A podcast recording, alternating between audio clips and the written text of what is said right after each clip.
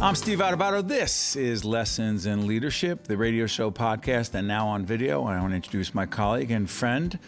I hope today, Yeah, Mary yeah. Gamba. Today's a good day. Yes. Today's, oh, Yeah. stop. Come on. We're We are- always friends. We are We're always friends. One of the reasons Mary Gamba, my co host and colleague, and I are friends every day is because no matter what happens, we seem to be able to work it through uh, and talk it through, which is a leadership trait. And in that spirit, I want to introduce our friend and colleague who deals with difficult challenges every day. He is Kevin Cummings. He is the chairman of the board and the CEO of Investors Bank, a little organization about how big, Kev?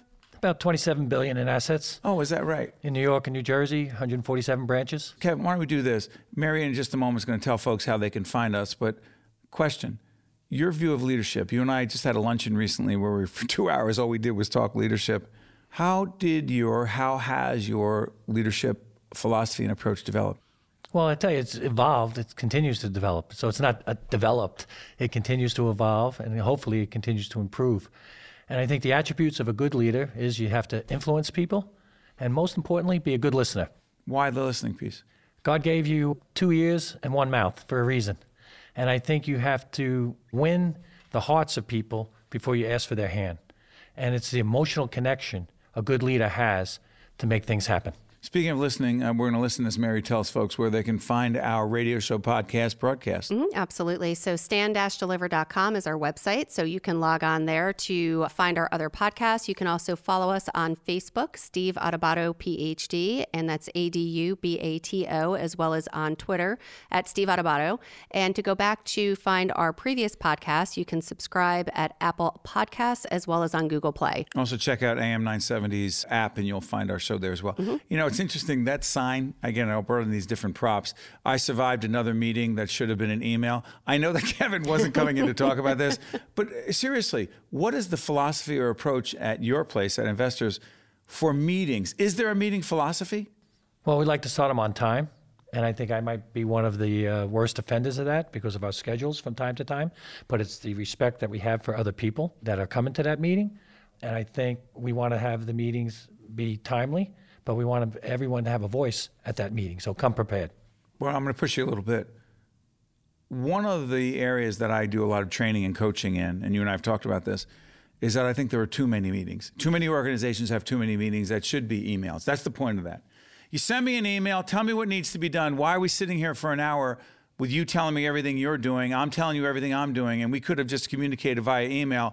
Why don't we have a meeting when we really need to go back and forth? You say? I go another step further.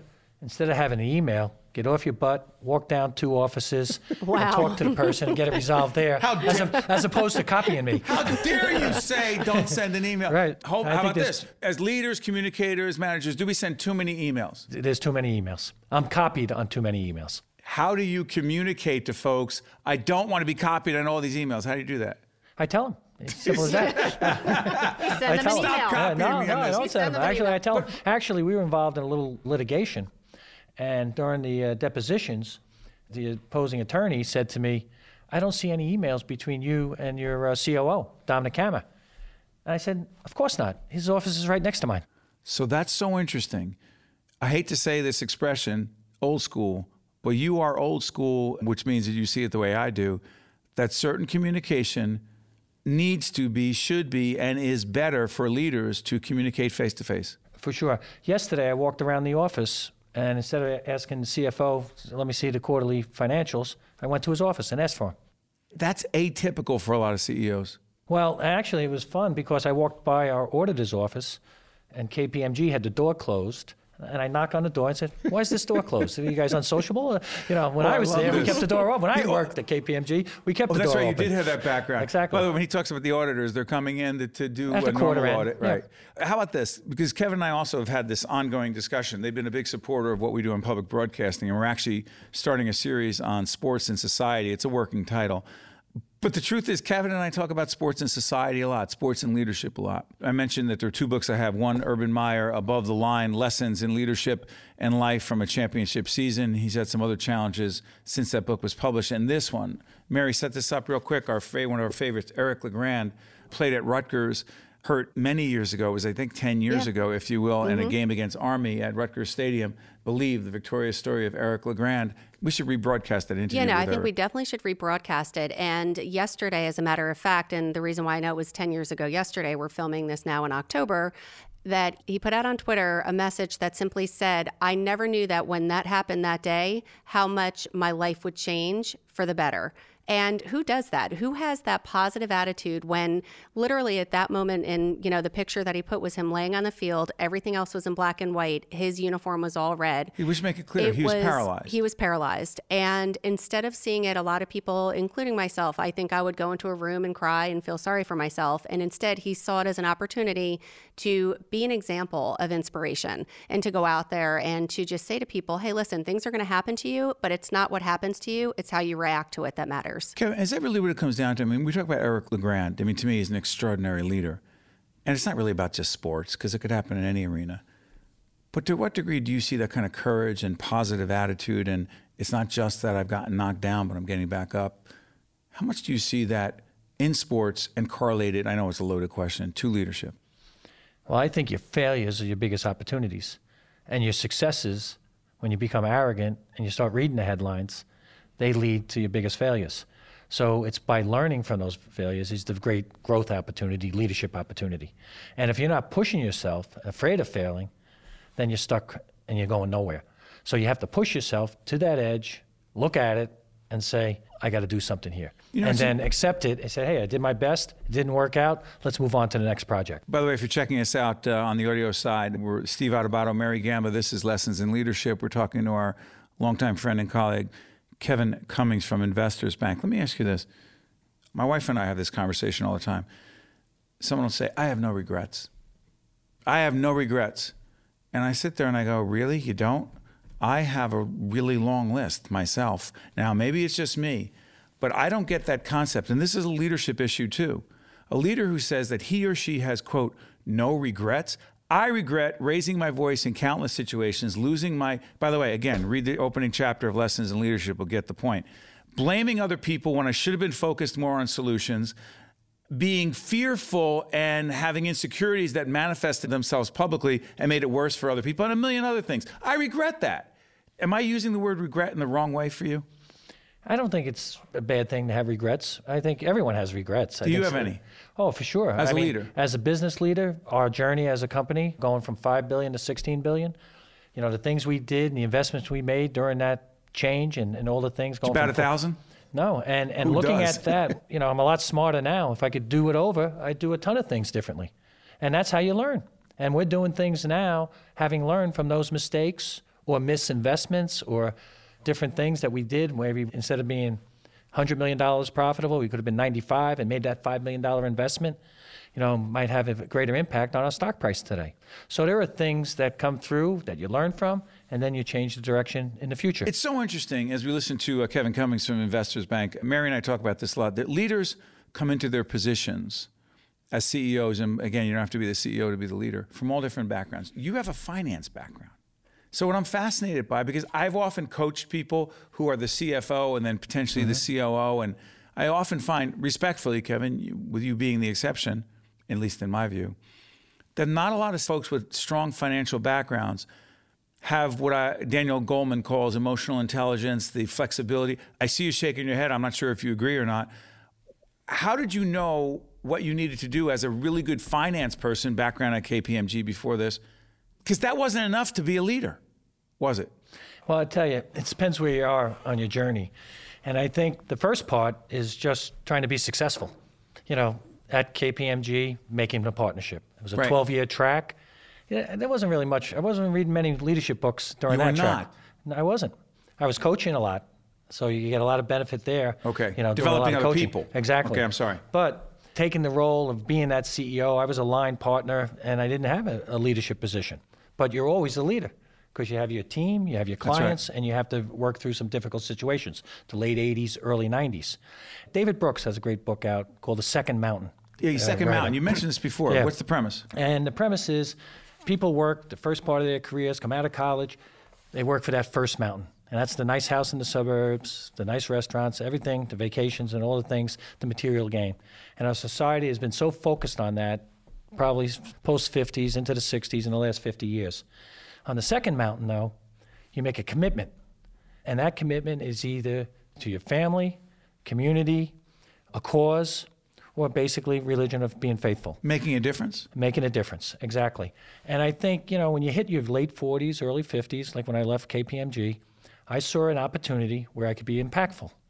Not just be successful, but move from success and be significant. And I think the biggest pleasure I get is when I make a difference in another person's life. And I think there are numerous situations. Just recently, we had a situation where we had a bad loan and we were able to work it out. The guy had a problem, had a son with cancer, he subsequently passed away. He called me directly, and I took an interest in that situation, and we worked it out. And now he's staying in the house. The foreclosure process has ended. Kevin say someone said, "Hey, wait a minute." The leader, particularly who's fiscally responsible and conservative, would simply devil's advocate look at the bottom line and say, "Bad loan, you got to collect on a loan. You got to do something. Guy defaults. Who cares what the circumstance is? That's not how you look You know, at whether it. Whether it's HR problems or, or anything, the easy answer is no. You know, do the easy thing. No is easy. Right. How do you salvage the situation and work with that person? You know, we talked about Rutgers before.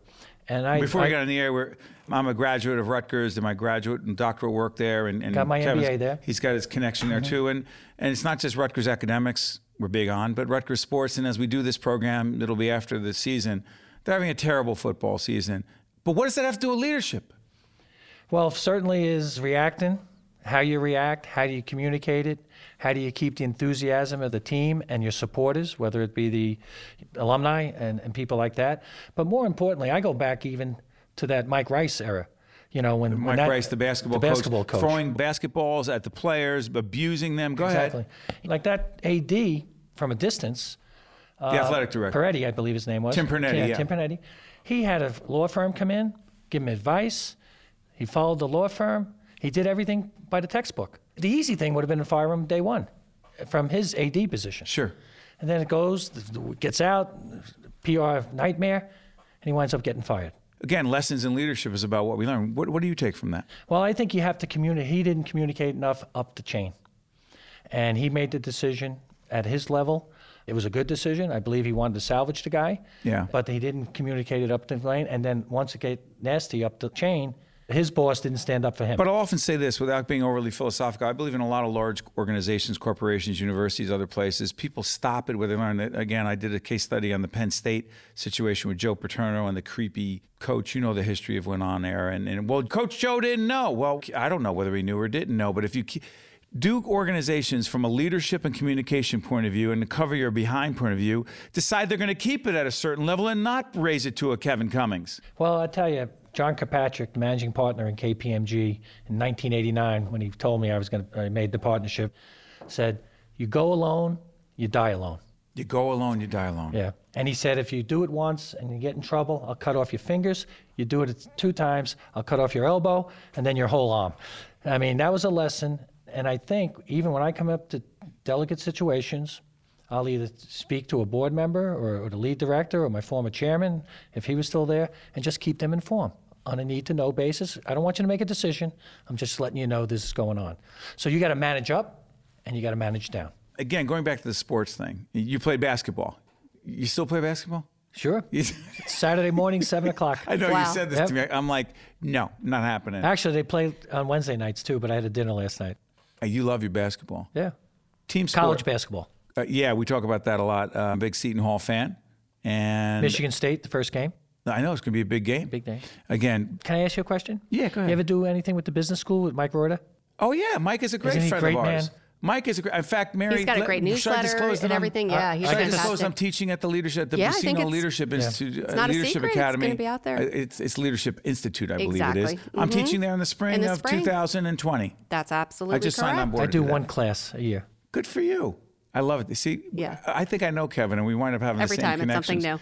Let me oh, seriously ask you this: the innovation thing. We've been talking to a lot of people about this. Technology drives innovation. Great leaders see things other people don't see.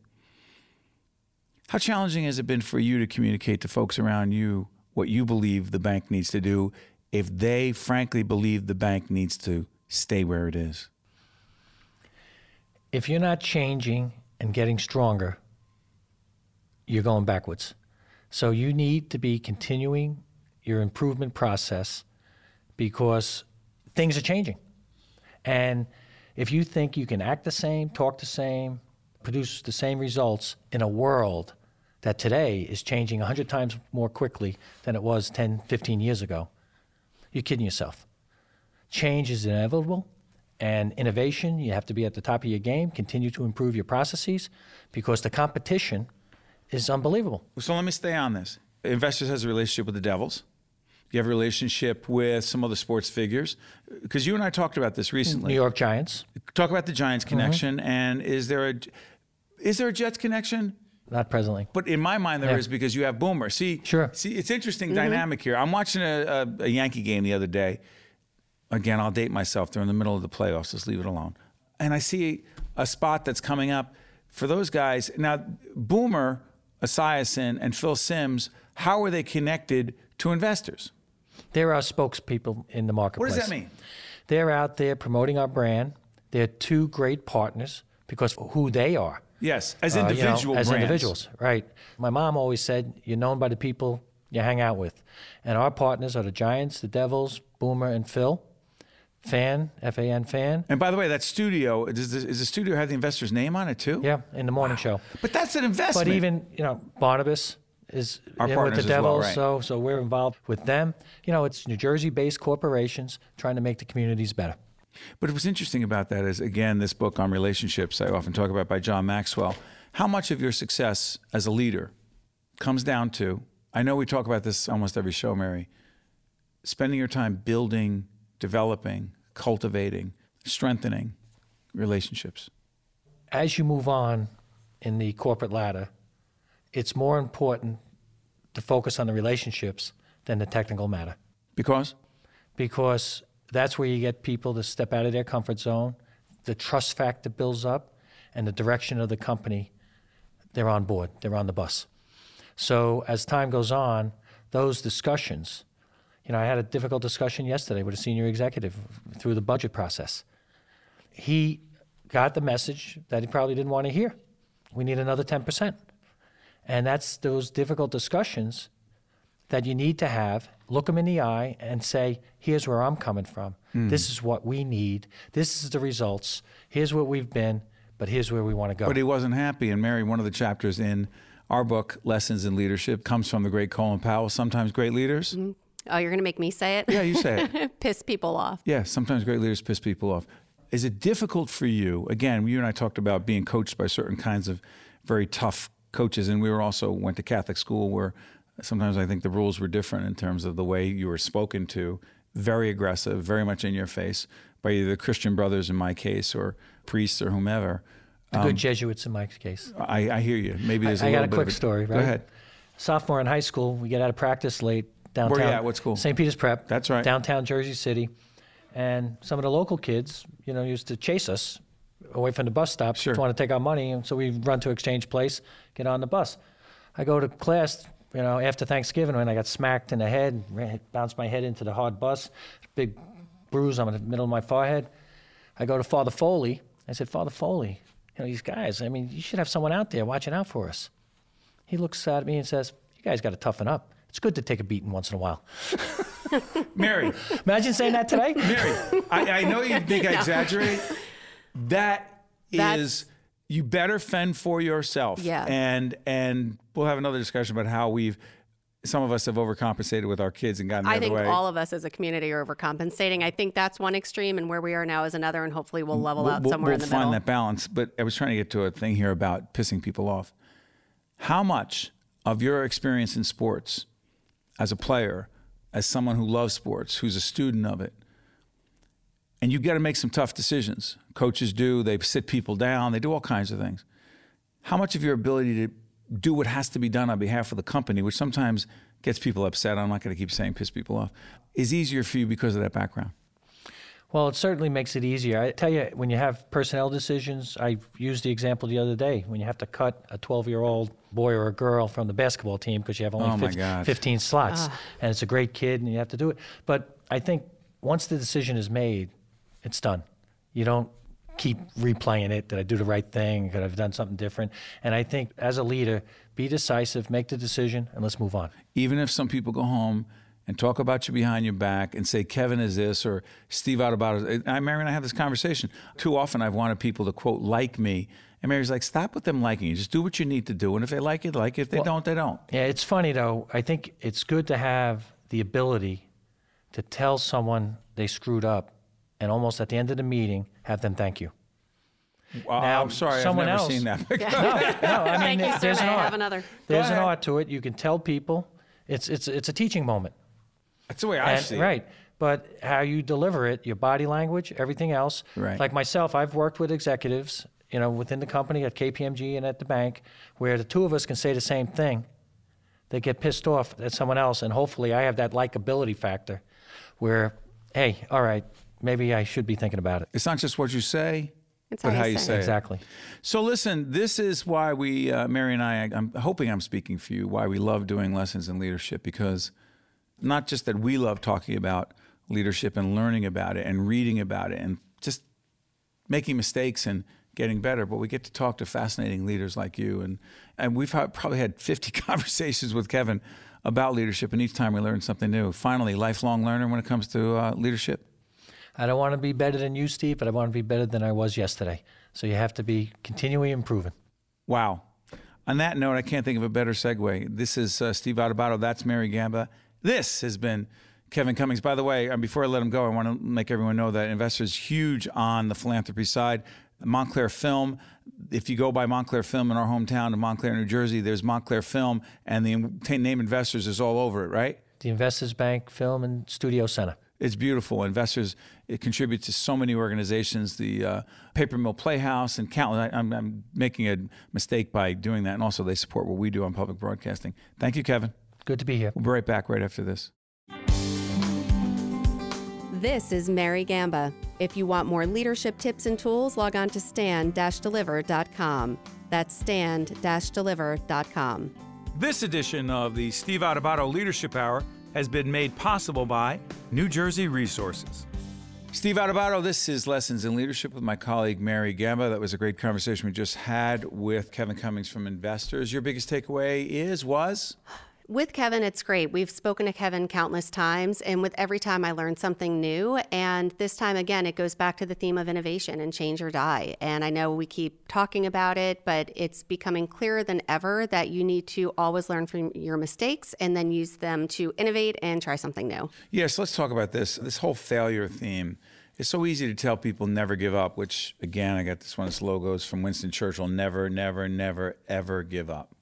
Okay, but you know that's a slogan. What does that really it's mean? Easy to say, too, but it's a lot harder to do. And I think you have one from John Maxwell, who I think is one of the greatest Mm-hmm. leadership gurus of our time, who has taught me a great deal from his books. He says, Yeah, he says the pessimist complains about the wind, the optimist expects it to change, and the leader adjusts the sails. John Maxwell. What do you take away from that? You could literally divide this, in my opinion, into three sentences. There's people in the world who are pessimists, right? And they just sit there and they complain about everything. They literally complain about the wind. Those types of people are those that are going to fail. They're going to be stagnant. And in leadership, obviously, they're not going to be able to lead their team. You have the optimist who expects it to change. And those are those people that are always looking for new things. But if you don't pull that all together and adjust the sails based on those two things, and in leadership to apply it to the workforce, that's literally being aware of market forces, being aware of your own team, and literally just figuring out, okay, this is a new day. What am I going to do with it? And that's what a true leader does. You know, uh, a couple of things. By the way, sorry for this big mess on my desk. I'm just, it's got us thinking about a whole bunch of things. We're pulling some uh, whole range of books and articles off of our out of our leadership library. But one of the things that strikes me is this: knowing intellectually that having a positive attitude and it's not just what happens, but what you do with it matters. You can know all these things. But what I find, and it's not just leadership, but in life as well, is you have to constantly remind yourself of this. And I'll give you an example. You know, I mm-hmm. live my life by examples, Yeah, right? They're yeah. anecdotes. Yeah, stories. Sometimes it's research. Sometimes it's just something that happened. So I, I noticed that when I play golf, that if I'm playing really well, I have a great attitude because I'm playing well and I'm scoring well and everything's fine. But I noticed that the really great golfers deal with a situation that I deal with not so well. They deal with it better than I do, is what I mean. Wind. You mentioned the wind. And I sat there and I go, did she just say wind? Because I played golf where I'm hitting the ball really well, but the wind's into me. And I complained the other day at where I play with my friends Nikki and Andy every weekend. And I said, Do you believe that the wind is against us on almost every hole? And they just looked at me and they go, Well, I don't know. It's the way that the wind's blowing. Yeah, but I mean, it's just ridiculous. As if, who was I going to talk to about the wind? The reality is, the wind is blowing the way the wind is blowing. You have to either deal with it or not play. And then on the next hole, I thought I made a really good putt but I thought that the green was cut a certain way and the ball didn't go the way it normally goes. What's up with that? And I started saying about, I started complaining and I thought, I'm the leadership teacher, I'm the coach, I'm the author, and you know what I'm talking about. Oh, yeah. Because what do you say? This is not overly philosophical. This is what Mary does every time I start on this road. you quote someone, the great Artie Lange. Wow. Wow. Wow. Yeah, why and do I'm you- sure I'm sure Nikki and Andy were doing the same thing on the golf course that day. They and, no, ta- "Wah, they the have grass, no the patience guy. for it. Okay, but here's Yeah. listen. and I I, don't have any patience for it either. And that's when I just either say, all right, Oh you know, call God. me when you're done complaining and we'll actually be productive, or just stop. I'll literally say those words like stop or wah. It doesn't help. It doesn't help the situation. Yeah. Oh my God, Mm-hmm. I'm realizing that as much as we do this show, as much as we talk about this, I can know that having a positive Mm-hmm. Oh, yeah. attitude about things going wrong or, or whatever is one thing, but living it is another. My sense is that you have a much better batting average on this one than I do. And I'm only wondering what- only in that sense. I know that exercise and diet are very important. I don't live it. I don't, you know, so it's in certain situations where I also know that being positive is very good. And just last night, Will, my 17 year old, goes to me, goes, Did you have a bad day today? And I'm like, No, why? And I realized that I was just being snarky. And I didn't really have a reason. I was just being snarky. And number one, I love when people call me out on it. So that's why I'm not afraid You to call you. it? I love it because sometimes you don't realize. We always talk about that resting, you know, face where somebody Certain just looks kind of face? Yes. Absolutely. And if you don't Not a know, happy face. not a happy face. And if you're not aware that you're doing something, I'd rather be told because if not, sometimes you don't know what you don't know. And I appreciate that feedback. And that's why you and I do so well because we give the feedback and then you move on. It's not like you hold grudges. So Mary and I were on a call the other day. Very often, lessons in leadership is about stuff that happens in our lives, and we, our attitude is we think it's happening in other people's lives as well. Mary and I were having a conversation. She had left work. She had put in a long day. She has her kids and her family, and she's dealing with a whole range of issues in her life mm-hmm. that have nothing to do with work and everything to do with life. Yeah. And I don't know, maybe it was six or six thirty, and I called you on the phone. 645, sitting in my driveway. my husband and the dog looking out the window. What's going on? Are you serious? Yeah. And I'm doing like one, one minute, one minute. And I think I was complaining about something, Yes. I was. You were. Yes. and you were trying to be patient. Yeah. Well, the irony was it was about our beautiful studio here, which Brian and his team, Brian, thank you At again so much, at East Main Media. And I think I don't know what I was saying, but I, I was do, saying, and I'll why remind don't we? you- Let's not get into the weeds. No, no, no, and I'm Go not going to get into that, but it, it But all this is a metaphor down to for all the other things that go around in our lives and we don't respond the right way, which is a life lesson and a leadership lesson. Yeah. I took a deep breath and finally I said the words, I am not a producer. And I paused because I needed you to hear what I was saying, which was the thing that we were arguing about involved something that I frankly had no idea what you were talking about. You were using words, you were talking about blocking and this and that. And I go, first of all, what is blocking? And I think I put some expletives in there. block- we're not talking about football or the Eh, eh, NFL. exactly. I But this goes on in business every day. I said. Mm-hmm. uh, the, the doesn't really matter. Except I was saying, Mary, how are we going to block the show? How are we going to set up Yes. the show? Yeah. And I'm talking to her. Where was the leadership? Where was this? Where was that? And I paused and said, I am not a producer. And I said it like five times. And then to your credit, you realized this is an irrational conversation. All it had to be was, all right, yesterday we decided that we're going to do this amazing show. And not literally. And now what I want is this. And next time, can you do it this way? And that's where you and I agree to disagree of the level of, especially at that time of day when the rest of our work beyond the television stuff and the radio stuff Million that we're doing, a million things. And that's everybody Not to mention everywhere multitasking, exactly. And it is. I think that that's when you and I just hit that pause button and say, all right, recharge. What do we need to get done? And now let's fix it. So it's so funny. I often use this expression when I'm coaching people about leadership and management and communication. And I'll say, look, it's not about perfection, but sometimes it's about your batting average, meaning it's so interesting. I think that when I say my batting average, I mean anyone's. Mm-hmm. That my batting average when it comes to dealing with these things is a lot better than what it was. Oh, exponentially better. Okay, and I'll often tell my wife that, and she'll say I'm not impressed. So, But I didn't say how it's going at home. I'm just saying how it's going in the office. but but but, it, but it's bet my batting average is better in both cases. But that's not my point. Mm-hmm. My point is this: when you're doing the thing that is not healthy, and you're communicating in a counterproductive way, and you're blaming, and you're snarky, and you've got a terrible attitude, it's not enough to turn around and go, you know what? I have a really good batting average, and this is the exception. Yep. And why are we focusing on this? Because that level of defensiveness, I'm doing air quotes if you're listening on the radio or audio side, what is that? And I'll often do that. Mm-hmm. yeah.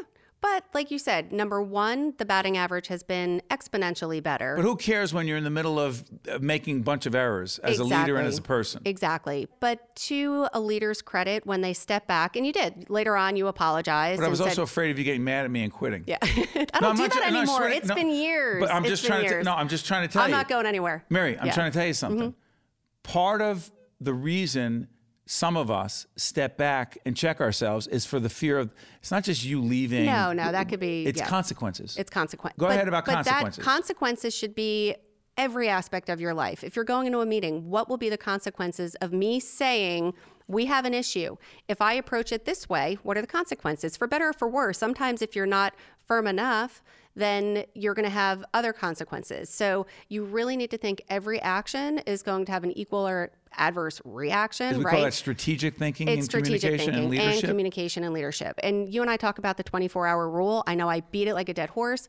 In this case, Tell there, folks the 24 hour rule. yeah, 24 hour rule. If something really egregious happens, it came from sports, right? If, oh, I wasn't Sure. played enough or I didn't get to be up first at bat. And Wait what- 24 hours before what? before talking to the coach Or not. or not. Because usually the next day, whatever it is that you were so upset about Right. doesn't really bother you anymore. Is this Mm-hmm. work for husbands and wives? Yes. The 24 hour rule. Absolutely. As does don't go to bed angry. And for us, it's don't end the workday angry. It doesn't help. I can't go to sleep. I don't know if you lose sleep over it. I do. And I'm sure there's a lot of leaders that feel the same way. Wow, why don't we just have Mary do the show and I'll just hang around and when she needs me to jump in, I will. this has been Lessons in Leadership with Steve Adubato and Mary Gamba. We are coming to you from East Main Media Studios in beautiful Little Falls, New Jersey. And folks, uh, you're checking us on AM 970 on the radio, on our podcast, and on the AM 970 app as well. You might be seeing us on the video side. And also, Mary, where else? On Facebook, Steve Adubato, PhD, and that's A D U B A T O, as well as on Twitter at Steve Adubato. And you can subscribe to Apple Podcast and Google Play to get all of our past episodes. Lessons in Leadership. Check you out next time. This is Mary Gamba. Stay tuned. We'll be right back with State of Affairs with Steve Adubato, where we look at the most pressing issues facing the state of New Jersey. This edition of the Steve Adubato Leadership Hour has been made possible by New Jersey Resources. Hi, I'm Elise Glennon with New Jersey Sharing Network. The Transplant Games of America are coming to New Jersey in the summer of 2020, and we encourage you to learn more about organ and tissue donation. That's why we're proud to support programming produced by the Caucus Educational Corporation. Funding for this edition of State of Affairs with Steve Adubato has been provided by NJIT, New Jersey Institute of Technology, New Jersey Sharing Network, dedicated to saving lives through organ and tissue donation, the New Jersey Education Association, the law firm of Gibbons PC, PSE&G, committed to providing safe, reliable energy now and in the future, the North Ward Center and by Adler Aphasia Center, helping stroke and brain injury survivors recover their speech. Promotional support provided by New Jersey Globe and AM 970 The Answer.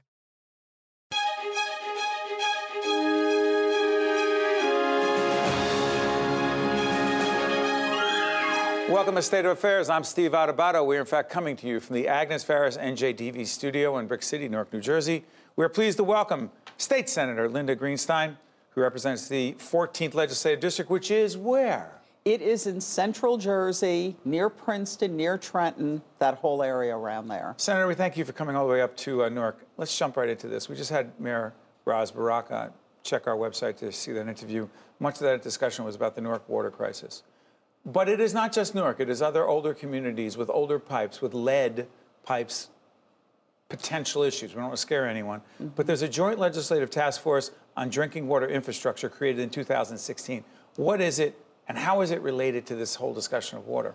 Well, that was a task force that really is over already. Um, we presented a, a, wonderful report to the legislature. It's on our legislative webpage. Um, and it talks about all of the recommendations that came out of that two year task force. Uh, originally, we were only looking at infrastructure, the age of the pipes, the fact that people don't are not able to disclose where they are because people don't have that information, which is amazing. And um, there really was no plan to fix a lot of the pipes. So we were pushing for that. But in addition, we looked at the lead issue because this was right after Flint, Michigan, and we wanted to see what was going on here. And we weren't surprised to find out that lead is a major problem. Serious problem in New Jersey. Yes, it is. How seriously do you believe the state, and there are many state agencies, the DEP, Department of Health, and others, how seriously are we taking this situation? I think we're taking it very seriously now, particularly because of the problems in Newark. Uh, I know the mayor and others are working very hard on that and pushing to make sure that something is done. Um, prior to this, we were talking in terms of, well, we will change the lead service lines, or the water service lines, I should say, within 10 years. Then it went down to three years, and I think now we're thinking even less than that. We're trying to come up with the funds to get these lines changed quickly. You know, it's interesting, Senator. We don't want to scare people, but we want to have an honest conversation. As soon as Flint gets put into this conversation, does it scare the heck out of people? Well, I think the reputation that Flint got was that um, this could happen to you. So but it's that true. was why. And it, it is true. Although there, uh, there was a particular situation where they changed their water supply, and that seemed to lead to the problems. Here, we just have that aging infrastructure. Um, there are chemicals that you can put into the pipes that will take the lead away, but even that takes time. You have to flush the system. Uh, it takes time for that to work. And they're also checking as to how uh, the efficacy, if you will, of those chemicals. And Mayor Baraka talked about that as well. Right, and filters haven't even worked, and that's frightening. I think. Exactly. Um, the cost. Go back to that. You understand fiscal issues in the state better than most. You understand constituents' response to fiscal mm-hmm. issues. Yes, we How do. honest can we be, should we be, in terms of saying, look, if, if you want clean water, it's going to cost us billions, and I sound like Carl Sagan right now, I'm dating myself. Billions, billions and billions. and billions of dollars to do this over a period of time, which potentially means, even with the borrowing and the bonding, Senator, potentially means significant tax increases.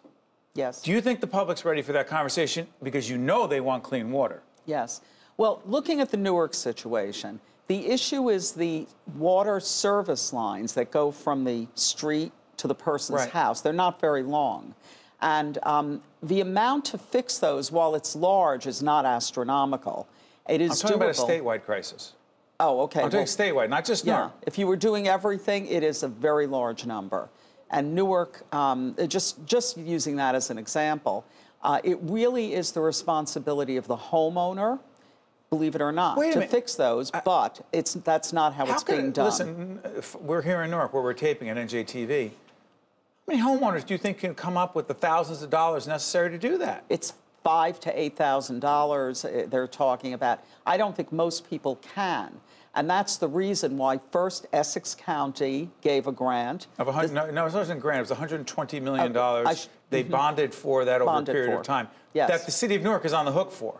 I want to be clear, but they bonded. Right. Because Newark couldn't borrow the money on its own. Right. And individual homeowners really can't do it. There's talk about the state providing funding for this. Um, frankly, I think it's fair. While the uh, water line is the homeowners, this is not just a water line, this is a public health crisis. And in that case, I think the state should be responsible. As you're talking about a public health crisis, uh, last question I want to bring up: climate change, not just nationally, but in New Jersey. New Jersey, this is real. Oh, it absolutely is because we have the big shore area. Um, there are many creative things that are being looked at, um, but we absolutely have to do everything we can, first of all, uh, the governor in his energy master plan that he's just put out. Um, the first thing he has in there is electrifying the transportation system. I'm very big with that. I've been one of the first sponsors of the electric car bills about five years ago, and they've worked that in. Um, they want to electrify buses and, and all other means of transportation. That will get rid of a lot of the greenhouse gases and, and problems that we have. For those who blow this off, no disrespect to the president, the president has said he questions some of the science of climate change. You say? I say he's wrong because um, I, I, believe that the science does show that, uh, that this is a big problem and that we have to do something about it. A national crisis, not yes. simply state by state. Yes. And if we don't, we would have a repeat of hurricanes or superstorm Sandy, but on a basis that would be much larger and uh, could really decimate our shore. We don't want that to happen. It goes inland too, so it's a major problem. Senator, how long have you been in the legislature? 20 years. Senator Linda Greenstein, who represents uh, 14th District, which is Trenton. No, it, it outside actually, of Trenton. It's Hamilton all the way up to Spotswood over to Plainsboro. 15th District is the Trenton. That's right. Could you imagine it, those things in my head? That's pretty good. Well, never mind. Uh, listen, Linda, thank you so much for joining us, Senator. Appreciate it. Great to be here. This Thank is you. State of Affairs. She came all the way up from uh, Central Jersey to be with us. We appreciate it. We're right back on State of Affairs right after this. To see more State of Affairs with Steve Adubato programs, visit us online at stateofaffairsnj.org. If you would like to express an opinion, email us at info at caucusnj.org. Find us on Facebook at facebook.com slash Steve Adubato, PhD. And follow us on Twitter at Steve Adubato. I'm Steve Adubato. We are on the campus of NJIT in Newark, New Jersey for the second annual Voice Summit. That's right, the largest voice summit in the world. And a gentleman who actually wrote about this in his publication, ROI, uh, Return on Information New Jersey, is Tom Bergeron, the editor. Tom, when I first read this article on the print side, many people read it on the digital side as well. The case for voice.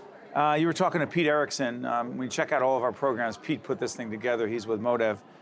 5,000 attendees here, 1,000 students attending on scholarship, 400 speakers and panelists, 250 programs and panels, 125 sponsors, 25 countries represented, it goes on and on. How big a deal is this? This is a huge deal. It's a huge deal for Newark, it's a huge deal for New Jersey. Uh, it, you can't underestimate how important this is and what it's become in just its second year. What could it mean? Break it down. Well, I'll, I'll give you three examples of why it's good. They talk about last year. Every hotel in the city sold out. $5 million of economic impact. Now, I don't know how you measure economic impact, but I know in every hotel is sold, you got a lot of people here going to restaurants, going to bars, Ubers, whatever it is, it's bringing it here. Yep. That was last year. This year is doubled in size. Next year could easily be doubled in size to that. So you have those numbers right there. Then you have number two. I'm at a table down there listening to the keynote today this morning. The woman By, next to me is Bisky? is Bisky, David yeah, Isbisky. who happens to be an NJIT grad, Yep. right? Went to school in Newark. Who's at my table? Two people from Australia. Okay, so what? Tell me one other event this century that's going to get two people from Australia to come from, to, to Australia. And, But and- why does that matter that people from around the world come here? Here's why it matters because they don't know Newark. They know what they see today, what they see this week. So if I'm an Australian company or I'm a German company or I'm a company from anywhere in, in the Soviet, Russia, anywhere, it doesn't matter where you're coming from, this is your first look at Newark. And all you're saying is, this is pretty cool.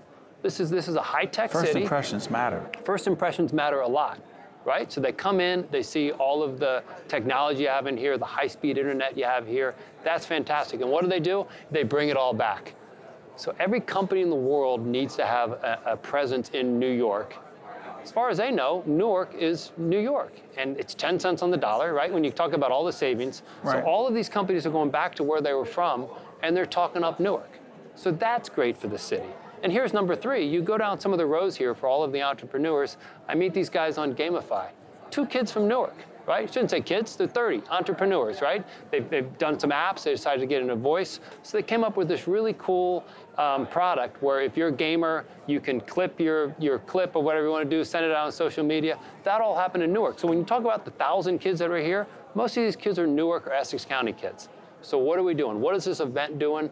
Creating, creating all the next kinds generation. of opportunities for people to go into a field that they didn't even know existed. Right. You want to talk about economic opportunity five years, 10 years, 20 years down the line? I was here yesterday. You had third graders from Newark walking around At here the learning Voice about Summit. at the Voice Summit. At the Voice Summit. Public Summit. school kids. Public there's no other public school in the in, uh, city in the country where 500 kids, 1,000 kids came in and learned about voice. Let me ask you for ROI, for your publication. By the way, check out our website. We're uh, media partners with ROI. Deciding to cover an event like this and putting it on the front page, voice activated, and then you got two articles here. One about the Voice Summit and also about the connection to NJIT and what it means. Right. And to disclose again, NJIT is one of our high, uh, higher education media partners. I just want to put that out there. How do you actually make a decision, A, to cover it, and B, how do you cover it because it's so big? It's so big, it's so broad, and how does it affect New Jersey business, right? So we do two ways. We found about it last year. We came last year. We said if a major international event, business event, is going to come to Newark, we're going to cover it because that's the kind of stuff that we do. Now, how do we find a way to cover it where we talked to someone yesterday? I talked to someone at Realogy, right? Realogy, a real estate company, Okay. right? Madison, right? Huge company. Wh- What do they have to do with voice? I'm wondering why are they here? They're, well, they're here because they, they got into voice about six months ago. This month, they're introducing Agent X, they're calling it, a voice activated system for all their realtors. On They figured out how voice works for them. So we write the story and we talk about how did Realogy find out about it? Surprise, surprise, they actually talked to their employees and said, what do you need? How does this work?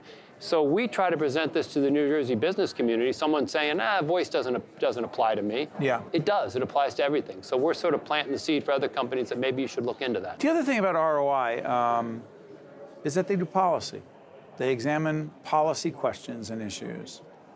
We don't do a lot of politics. You only look at politics as a con in terms of this, how politics impacts policy, which impacts the business community and all of us. There's a point here, trust me. We just had an interview with an attorney that talked about the questions and challenges for all of us in society in regulating and managing confidentiality, um, access to information, financial and personal, in voice. And that government agencies, policymakers, be they elected or appointed, are so far behind oh, on this. Oh, a, a generation behind. Okay. Do you see that as an area that ROI potentially looks at and says, hey, wait a minute, we saw this going on, we saw the tip of the iceberg, you have a responsibility to do these things.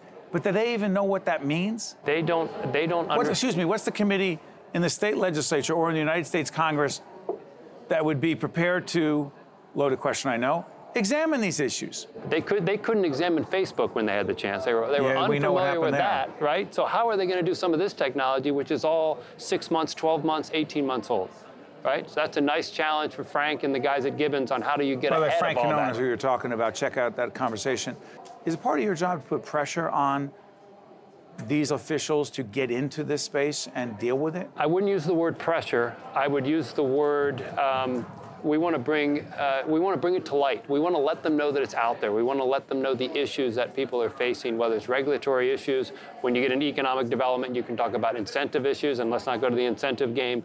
You can talk about all of the different rules and regulations they would have on high-speed fiber and how it works, this and that, and show how this will impact whether these companies that we're talking about Sure. are going to come to New Jersey and come to Newark. What do we have that works and doesn't work? So Final our question. job will be just to shed light on it. Final question. Um, so there are folks who say, well, uh, your publication, what we do in public broadcasting and all of our other platforms on FiOS and uh, the NPR systems who carry us as well, as well as our friends at uh, AM 970 in New York. Yeah, well, that's for a bunch of insiders. That's for people who follow politics and government and business, and that's not the average person. It seems to me the average person is affected by is dealing with and consumes voice technology. This is not an insider game. Right. And people don't realize how much voice technology is taking over their lives already. Some of the speakers today talking about where it goes from this year and three years back and five years back. You don't understand how much you do it. it but once you start doing it and you start seeing how helpful it is and how conversational how natural it is, more and more companies are coming into it and more and more consumers are going to see it in their daily life, whether they realize it first or not. Right now, it might just be setting their thermostat, right? Or getting a drink of water and making sure that, or telling someone to start the coffee maker. but more and more is coming every day, so it impacts everybody. Tom Bergeron is the editor of ROI, Return on Information New Jersey, again, to disclose they're one of our media partners. Hey, I'm Steve Adubato. We're coming to you from the Voice Summit in Newark, New Jersey and NJIT. This is big stuff. We'll be right back right after this. To see more State of Affairs with Steve Adubato programs, visit us online at stateofaffairsnj.org. If you would like to express an opinion, email us at info at caucusnj.org.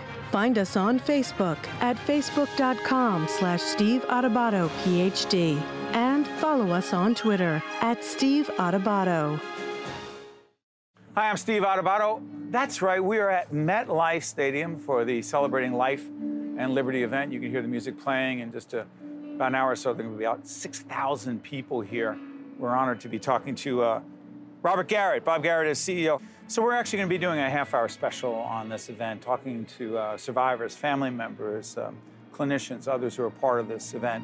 But right now we want to talk to Bob about some uh, important healthcare issues. So if I say to you, Trends in healthcare, big picture, you say. Big picture, I'd say uh, first and foremost, I'd say that consolidation in the healthcare industry continues to mergers? accelerate. Mergers, acquisitions, affiliations, partnerships.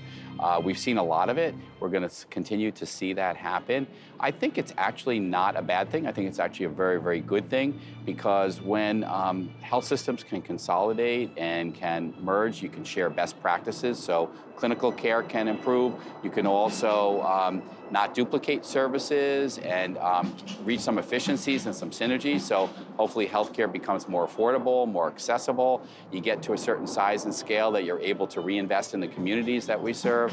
So um, those those trends are going to continue to happen. I think the market just continues to change. It's going to be really hard for the the um, the old time community hospital, the freestanding community hospital, to really be able to survive without at least an affiliation, at least a partnership. If you not, need scale. Yeah, you need the scale to really um, survive.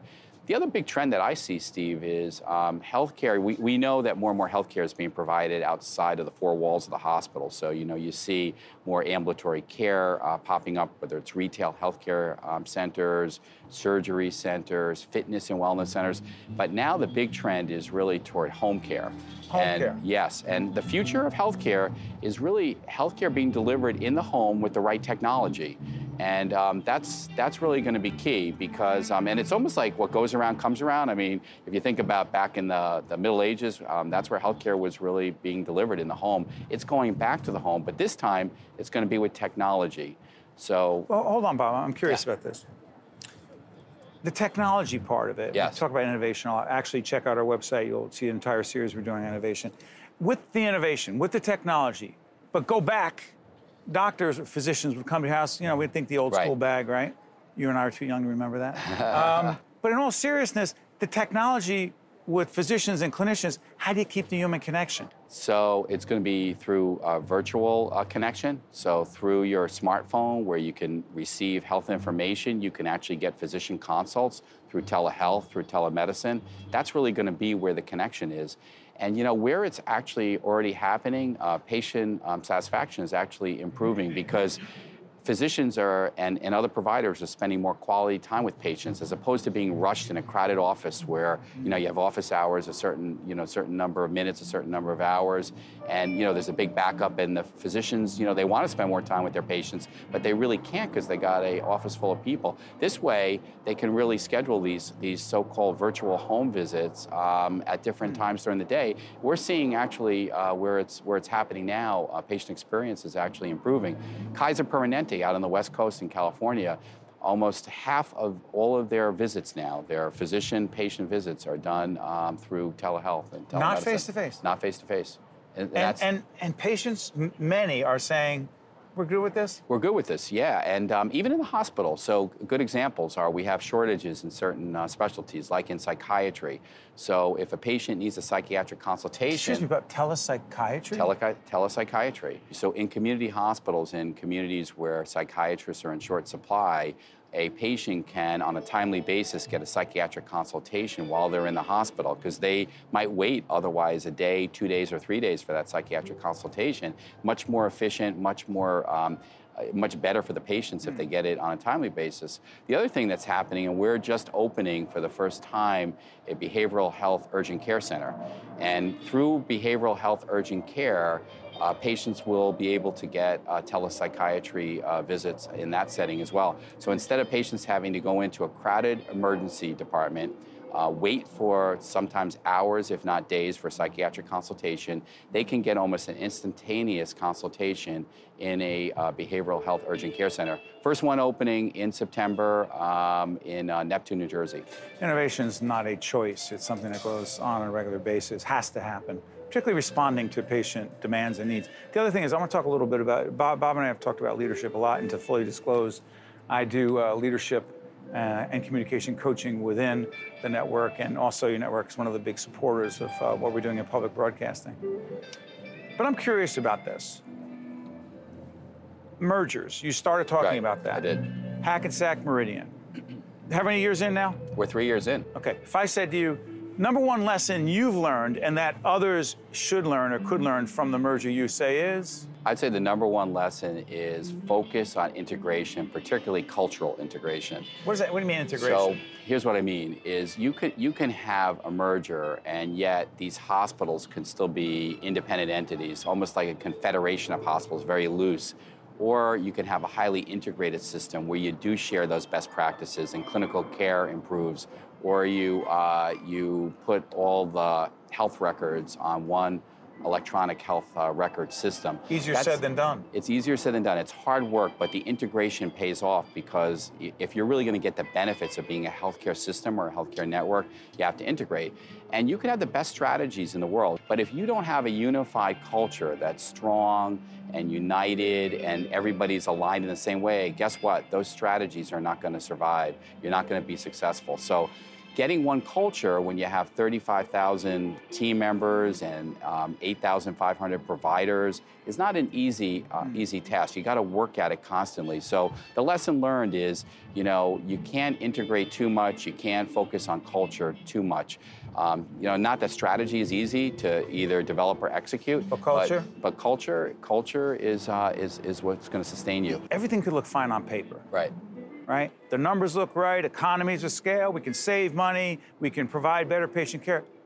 But if you don't come together as human beings and work together, it doesn't work, no matter what the numbers look like. That, that's absolutely right. It's you know it's kind of uh, an old adage about it's it's about people, right? And uh, people aren't aligned if they don't have the same focus, the same mission, the same vision, the same values. And we re- we redid everything at Hackensack Meridian. We wanted to give our mission a fresh look, a fresh uh, way of uh, people identifying with it. We have a new vision. We have um, some core values, and we do various events um, in person, virtually, to really get our team members really align with that mission, vision, values. communicating not easy with that many people. Not that easy. So, you know, Steve, one of the things that we do is, in addition to rounding, in addition to a lot of events I do in person, um, like the event here at MetLife Stadium, uh, we do have virtual town hall meetings as well. So we uh, we do them like three or four times a year, and uh, we show them to team members all around the network at their convenience, not at our convenience, because they're you know our, our physicians, our nurses, our technicians are working hard every every day,